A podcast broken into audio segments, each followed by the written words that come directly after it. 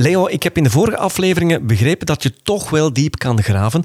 Maar hoeveel zekerheid hebben wij als wij pakweg 200, 300 jaar terug gaan graven? Is dat dan een vaststaand feit dat wij van daar of van die familie komen? Nee.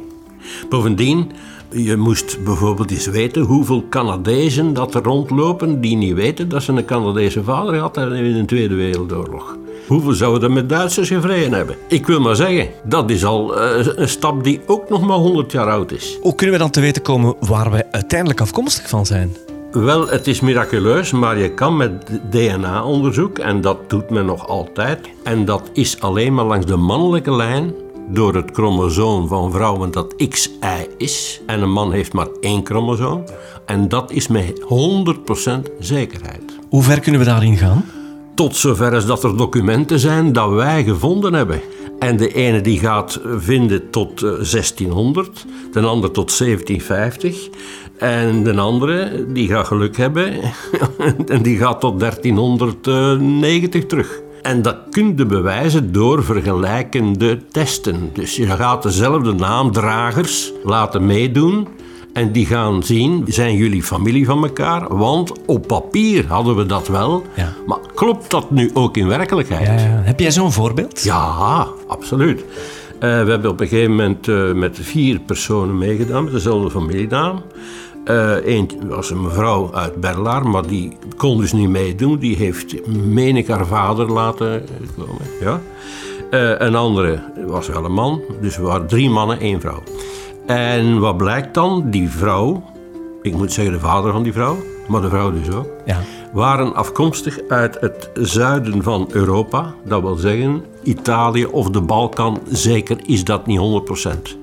Die twee anderen, dat was iemand in Capelle aan de IJssel wonende, leraar geweest, die ik kende en op papier hadden wij dezelfde gegevens. Maar ja, was dat zo, juist of niet? Waar zat de fout eventueel? We hebben het lang gezocht. Hè? En we kwamen dus allebei tot 1390 door het feit dat wij eh, documenten hadden van de abdij van Tongerlo. Alhoewel, en dat heb ik nooit gedacht, want hier in de streek in Berlaar bijvoorbeeld is nogal een grote kern van naamdragers, zoals ik heet. Ja. En onze bron van 1390 komt uit Klein Zundert vandaan. En dat, Dat is nu Nederlandse grens, maar vroeger was dat over de Nederlandse grens. Maar vroeger was dat gewoon hertogdom Brabant. Want België bestond niet. Hertogdom Brabant was heel machtig en groot. Dus daardoor konden ze ook bepalen dat wij eigenlijk Halstatters waren.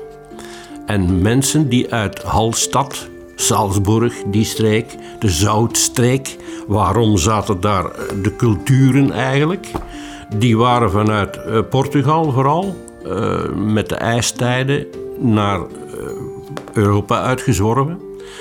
En daar was zout. Zout is tot eh, in de tijd van nog niet zo heel lang geleden het bewaarmiddel geweest voor de voeding. Denk aan varkens die ze in de pekel staken. Ja, inderdaad. Denk aan pekelharing, noem maar op. Dus daarom zat men daar aan die zoutmijnen. Ja. Maar die zijn ook weer gaan uitzwerven. En dus er zijn er eh, ongeveer nu, ik denk een 3000 jaar geleden, eh, deze kant op gezworven. Men kan trouwens in theorie 30.000 jaar terug door die DNA-onderzoeken.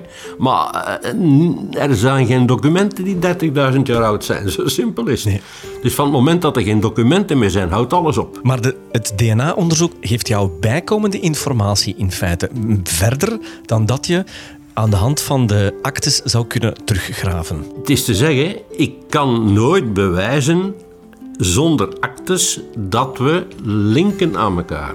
Ik kan dat met DNA doen en dan zou men er verwonderd over zijn dat mensen die zelfs een heel andere familienaam hebben, toch eigenlijk van dezelfde stam afkomen. Net zoals we nu net gezegd hebben, vier mensen die meedoen, twee zijn van een totaal andere stam in feite. En die hebben hetzelfde. Ja, en jij bent uiteindelijk van Germaanse afkomst als je heel ver teruggaat. Maar de meeste Belgen, 80% 80% zijn eh, Germanen. Ge- Germaans-Keltisch moet ik zeggen. Ja, heel Want- interessant. Want Kelten zijn eigenlijk een, ja, een afsplitsing van de Germaanse stammen.